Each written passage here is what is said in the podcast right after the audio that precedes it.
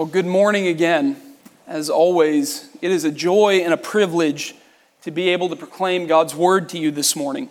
If you have a copy of God's word with you, would you turn to Luke chapter 24? Luke 24. Throughout this past week in our evening worship services, we've been hearing from the Gospel of Luke. And we've heard about Jesus' betrayal and arrest his trials before the chief priests and Pilate and Herod. And finally, we heard about his crucifixion and his death and his burial. In the Gospel of Luke, the last thing we've seen is Jesus dying on a cross and then his dead body being laid in a tomb. Now, on this Easter morning, we come to Luke chapter 24 to see what became of the crucified Son of God. But before we hear from this wonderful passage, let's ask for God's help, that He would open our eyes and our ears to see and hear the beauty of Jesus. Would you all pray with me? Heavenly Father, as we read your holy word, I ask that you would give us your spirit of wisdom and revelation, that we might know and love your Son, Jesus Christ, more. Open our minds, our hearts, and our wills so that we may see the risen Jesus and come to him for life. Speak, Holy Spirit. Your people are listening. Amen. This is Luke chapter 24, beginning in verse 1.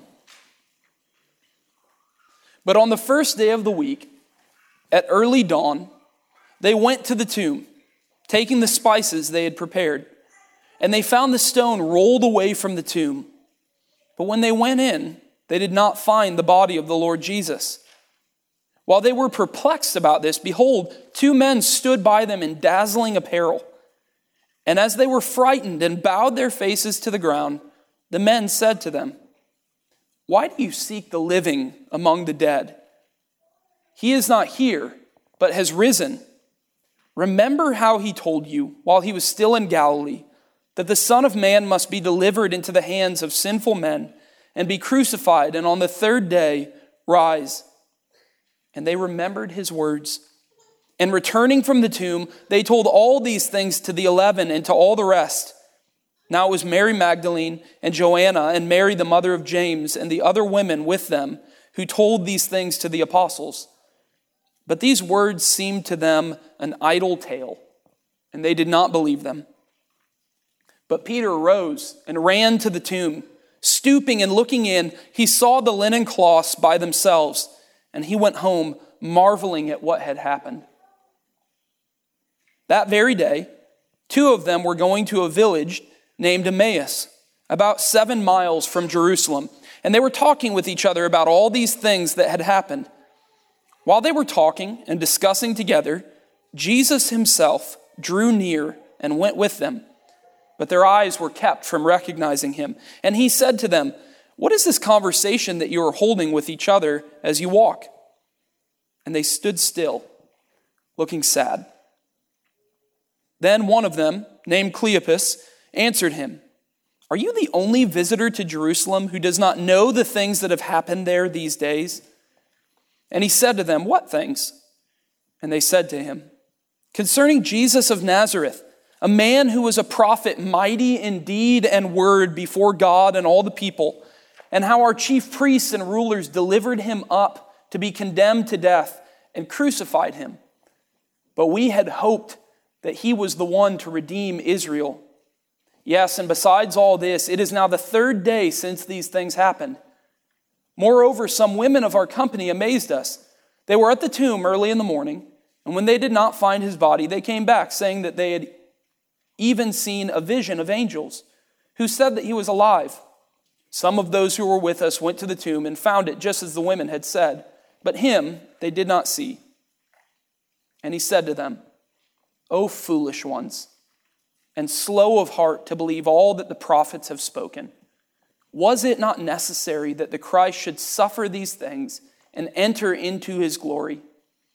And beginning with Moses and all the prophets, he interpreted to them in all the scriptures the things concerning himself. So they drew near to the village to which they were going. He acted as if he were going further. But they urged him strongly, saying, Stay with us, for it is toward evening, and the day is now far spent. So he went in to stay with them. When he was at table with them, he took the bread and blessed and broke it and gave it to them. And their eyes were opened and they recognized him, and he vanished from their sight. They said to each other, Did not our hearts burn within us while he talked to us on the road, while he opened to us the scriptures? And they rose that same hour and returned to Jerusalem. And they found the eleven and those who were with them gathered together, saying, The Lord has risen indeed and has appeared to Simon. Then they told what had happened on the road and how he was known to them in the breaking of the bread. This is the word of the Lord. As we look at this passage today, I want us to see three things as we work our way through. First, I want us to see the challenge of hope. Secondly, I want us to see our patient Savior. And then thirdly, I want us to see what the opening of our eyes looks like. Every character in this story seems to miss what is right in front of them.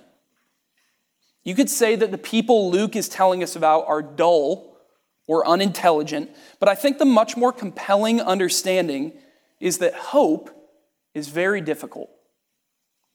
Hope is a challenge. You'll notice in verse 21, the two disciples are walking with Jesus, telling him the sad story of their leader being killed. And they say, We had hoped that he was the one to redeem Israel. Jesus was the one that his followers had pinned all their hopes on. They had put all their eggs in the basket of Jesus being the Messiah. All the great promises to Israel and all the despair that came with the exile and oppression and waiting, they had thought that he was the one that would fix all of that. Remember, Peter says in Mark 10, See, we have left everything and followed you. And beginning with his betrayal on Thursday and coming to a terrible conclusion with his death on Friday, all of those hopes came crashing down. But in this story today, everything that we see happening points to the renewal, the reestablishment of that hope. Everything says Jesus is back. He isn't dead. All the promises are still true. Everything will still be fixed. But all of the people in this story who have the truth of their hope right before their eyes just don't seem to latch onto it. Why not? The answer is because hope is difficult.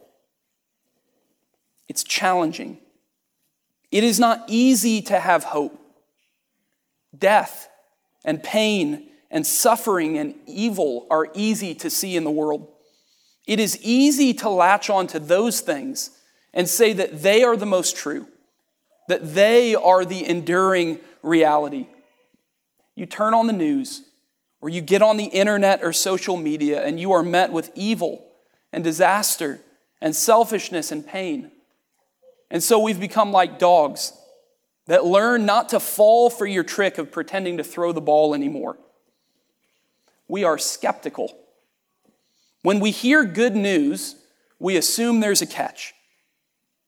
When we are enjoying our life, we assume something bad is sure to follow. When, in the midst of pain, we hear that something might bring relief and rest and hope, we hold ourselves back from believing it. You see that in this story of these followers of Jesus. Look at the emotions Luke notes in these verses. In verse 4, the women are perplexed when they don't find Jesus' body in the tomb. They are frightened in verse 5 when the angels appeared to them. Verse 17 tells us that the two disciples walking with Jesus were sad when he asked what they were talking about. And then look at their skepticism. The angels finally get the women to understand that Jesus has risen from the dead and they run and tell the apostles. And verse 11 says, But these words seemed to them an idle tale, and they did not believe them. The most amazing event in the history of the world has just happened. The event that would change their lives, that would change their eternity. And they have witnesses who have seen the empty tomb and been told by angels that it has happened. And they don't have the time of day for it. They are skeptical because hope is difficult. But we need to also see that the hope we are talking about is concrete. We aren't talking about some abstract idea of hope, something that's plastic and malleable that we can make mean whatever we want it to mean. It's not your own personal version of happiness. That isn't the kind of hope that the disciples had in Jesus, and it isn't the kind of hope that we find in Jesus. Notice that Luke keeps coming back to the words that Jesus spoke to his disciples. In verse 5, the angels are talking to the women at the tomb, and they say, Why do you seek the living among the dead? He is not here, but has risen. Remember how he told you while he was still in Galilee that the Son of Man must be delivered into the hands of sinful men and be crucified, and on the third day rise. The hope they are talking about is the concrete promises of God. It's the very words that Jesus said to them. And what is it that he told them? He told them that he would rise from the dead, but that isn't all. He told them that he would save them from their sins. He told them that he would bring the kingdom of God to earth in full. He told them that he would give them abundant life, everlasting life, fullness of joy, all living in the presence of God for eternity. That he would turn back the curse and remake both us and the world. These were the concrete promises of Jesus that they had placed their hope in. Often, when people talk about hope and those who are hopeful, they give off the impression that they are gullible fanciful, that they are easily taken in by things. But every evidence that we have in the Gospels is that the people around Jesus were the opposite. The problem is not that they too easily believe his words, it's that they are slow to listen. It's that they have such little faith. Those promises of Jesus, forgiveness of sins, abundant life and joy, restored fellowship with God, no more sin or death or sorrow. Brothers and sisters, no one in the Gospels is accused of too easily believing Jesus' promises. No one is chastised by Jesus for putting too much hope in him or putting too many expectations on him. They are chastised for too little faith, too little hope for expecting the fulfillment of their petty and weak dreams, not the fulfillment of his world altering promises. But can you blame them? Think for a minute about what they saw. What they saw didn't seem world altering. It didn't seem like they were staring at the reality changing Son of God. Isaiah said that there was nothing special about Jesus if you looked at him. He had no form or majesty that we should look at him, and no beauty that we should desire him. He just seemed like any other man. He performed miracles and made claims that he was Almighty God come in the flesh. He attracted huge crowds, but he also withdrew from the crowds. He kept a small group of people around him, and just when it seemed like he was finally going to show that he was king, he was arrested.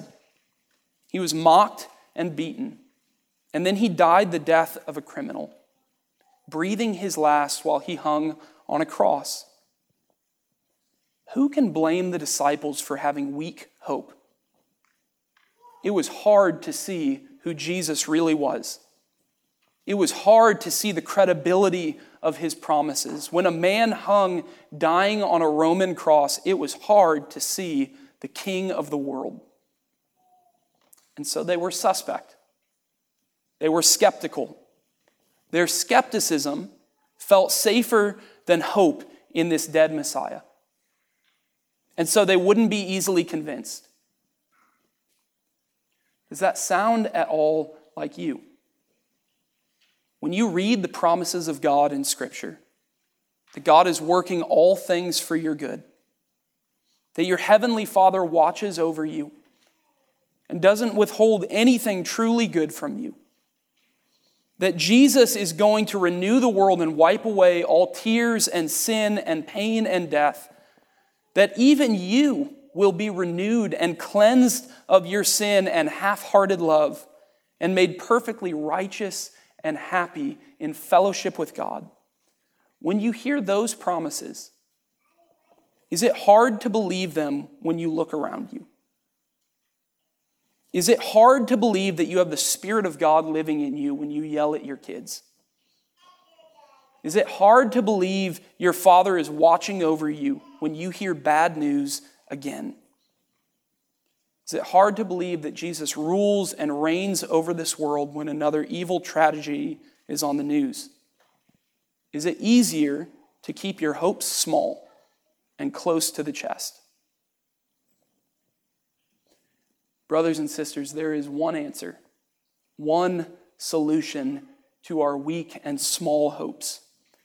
There is one remedy to our faint and flickering hope, and it is the risen and living Lord Jesus Christ in the midst of our refusal to be comforted, our skepticism at the promises of God, right in the middle of our sinful temptation to assume it is all too good to be true, Jesus comes to us and he patiently, oh, so patiently, fans our hope into flame. The first section here ends with Peter running to the tomb and seeing it empty, and then coming back home and marveling at what he had seen. And then in verse 13, we get this odd story. Two of Jesus' followers are taking a walk from one town to another, from Jerusalem to Emmaus, which is about a seven mile walk. And while they're on their walk, a man comes up and starts walking along with them. But they don't recognize him. Their eyes are still veiled. And he starts asking them what it is that they're talking about. And this is where their sadness sets in and becomes evident. They can't believe this man doesn't know the news of the town for the past three days. And the conversation that they have with him is laughable at points. They're telling him about who Jesus was and what he had done. And they say that he is the one they had hoped would redeem Israel. And then just to show how really dense they were. In verse 21, they say, Yes, and besides all this, it is now the third day since these things happened. They are literally summarizing the story to Jesus exactly how he told them it would happen, even down to the prediction that he would rise on the third day. And then they start saying how the women told them about the empty tomb and how some of the disciples had seen it. But they obviously still don't believe it's true because they are sad telling him about this. They are speaking of Jesus in the past tense here. They are talking about what they had hoped he would do. And it's at this point that Jesus says in verses 25 and 26 O foolish ones, and slow of heart to believe all that the prophets have spoken, was it not necessary that the Christ should suffer these things and enter into his glory. He's finally calling them out for their weak faith, for how slow they have been to realize and believe all that was happening. And it's right now that you'd expect him to just rip into them. How could you be so clueless? Weren't you paying attention? Didn't you trust me when I told you all these things were going to happen? How many times do I have to tell you? And that may have been what you expected. That may be how you have learned to think about Jesus exasperated and frustrated with you, annoyed at how clueless everyone around him is. Maybe that's how the people who taught you about Jesus acted toward you. Or maybe that's just what you assumed in your own reading of the Gospels. And that's how you assume he is toward you annoyed at your slowness to get it, exasperated and frustrated, and ready to be done with you already. But instead, Jesus walks calmly and patiently alongside these two weak of faith disciples. He doesn't rip into them, he doesn't chastise them, he does a Bible study with them. Verse 27 says, And beginning with Moses and all the prophets, he interpreted to them in all the scriptures the things concerning himself. Oh, to be a fly on the wall in that conversation. There are so many things we could explore about what Jesus is teaching them and what that means for how we read the Old Testament and what it is that Jesus came to do. But what I want you to see right now is the amazing patience of Jesus. The walk from Jerusalem to Emmaus would have probably been about two hours. We don't know how much of that it would have taken to walk these two people through the whole Old Testament and show them that it was all about Jesus. But if you've ever read through Leviticus, you know that that was not a short Bible study. On the first day that he rises from the dead, the day that he changed the world forever, the day that he trampled over death, the very day that he brings the new age, the new creation out of the grave and into existence, Jesus does a two hour Bible study with these two disbelieving disciples. Jesus is patient with their faint hopes. He is patient with their lack of faith. He is enduring and forbearing with them. He doesn't give up on them. He perseveres in teaching them about himself and slowly but surely strengthening their understanding and their faith and their hope in him. Do you know that this is how Jesus deals with you? He is not shocked and surprised that your faith is weak. He is not exasperated that what you sang joyfully about on Sunday is hard for you to trust in by Wednesday. Hebrews 4 and 5 say that, there, that this is one of the reasons we should be comforted that Jesus became a human. Speaking of Jesus, the author says that we do not have a high priest who is unable to sympathize with our weaknesses. No, he can deal gently with the ignorant and wayward, since he himself is beset with weakness.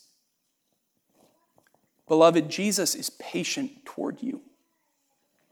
He deals gently with the ignorant and the wayward. And then we see the payoff. Amazingly, their eyes still aren't opened yet. Even when he's walking them through the scriptures, telling them about himself, they make it all the way to Emmaus, and Jesus acts like he's going to keep going. But they urged him to stay with them, and so he did, and sat down at a table with them to eat. And verse 30 says, When he was at table with them, he took the bread and blessed and broke it and gave it to them. And their eyes were opened and they recognized him. And he vanished from their sight. They said to each other, Did not our hearts burn within us while he talked to us on the road, while he opened to us the scriptures? Their eyes were opened They've been slow to understand, hazy eyed this whole time. Their sadness and despair have shaken their hope. But as Jesus sits down with them over a meal, blesses the bread, and breaks it, their eyes are suddenly opened. Some commentators look at this and say that it is simply a meal that they are having with him. And maybe that's so. But there is no way that this is not pointing to the Lord's Supper. The whole problem these disciples have is that they can't understand how the crucified one can be the one who will redeem Israel. They can't understand how the Messiah who was supposed to win victory can be the one who suffers. This is what Jesus taught them in their Bible study that the Christ, the Messiah, must suffer before he comes to glory. And it is when Jesus breaks the bread that everything becomes clear. In the Lord's Supper, the breaking of the bread is a sign of Jesus' broken body, broken for you, broken to forgive the sins of his people. This is how the suffering Messiah is the Redeemer. He saves us by giving himself. This is what clicked for them. This was their aha moment. This is when, just like the women at the tomb, they remembered what he had said to them. You see, the resurrection isn't just the undoing of Jesus' death, it is the vindication of Jesus' death. His suffering is not undone by him coming back to life. His resurrection is the approval of his suffering.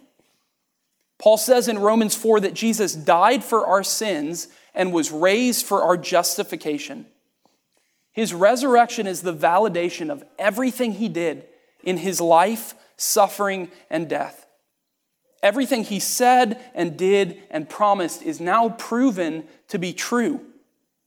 He is the one who suffered for our sins, but he didn't just take our sins and condemnation on himself, he defeated them. He rose victorious he didn't just endure death, he conquered death. He didn't just take on our sins, he crushed sin. The resurrection of Jesus means that death is no longer in control. Sin is no longer our slave master. This world is no longer ruled by Satan and suffering and sorrow. Instead, the living Jesus is king. Paul calls the resurrection the first fruits of the new creation. It is the beachhead of every promise Jesus has ever made. It is the rock solid foundation for our hope. And these disciples got it. They got that their world had been changed. They got that their sadness and despair were finally overcome. Verse 33 says, And they rose that same hour and returned to Jerusalem. And they found the eleven and those who were with them gathered together, saying, The Lord has risen indeed. As slow as they were to see that Jesus had risen from the dead, they were exactly that fast to realize what all of this meant. They walked and moped to Emmaus, but they jumped up at night and went back to Jerusalem at that same hour. And they went with the message The Lord has risen indeed. Notice the importance of that word indeed. This is real. This is not an idle tale. This is not too good to be true. It's all real. Death is undone. Sin has been defeated. Jesus has crushed the head of the serpent. The curse is beginning to unravel. The pain and destruction and suffering of this world are on their way out the door. Death is swallowed up in victory. O death, where is your victory? O death, where is your sting? And though Jesus' resurrection is just the beginning, it is the sure and certain promise that the end will follow suit. We live in a world where everything bad has an expiration date. Every temptation, every sinful thought, word, and deed Every sick body and oppressed mind, every goodbye you have said, every pain and sorrow and fear and sadness, all of it is on its way out the door. It doesn't mean that everything is easy right now. Hope is still difficult. Joy is still mixed with sorrow. Belief in Jesus is still mixed with doubt. Sin and death and Satan are not yet cast into the eternal abyss. But because Jesus is risen from the dead, you can be sure that all of it is indeed coming. Then I saw a new heaven and a new earth, for the first heaven and the first earth had passed away, and the sea was no more. And I saw the holy city, New Jerusalem, coming down out of heaven from God, prepared as a bride adorned for her husband. And I heard a loud voice from the throne saying, Behold, the dwelling place of God is with man. He will dwell with them, and they will be his people, and God himself will be with them as their God. He will wipe away every tear from their eyes, and death shall be no more. Neither shall there be mourning, nor crying, nor pain any more, for the former things have passed away. And he who is seated on the throne said, Behold, I am making all things new. Would you all pray with me?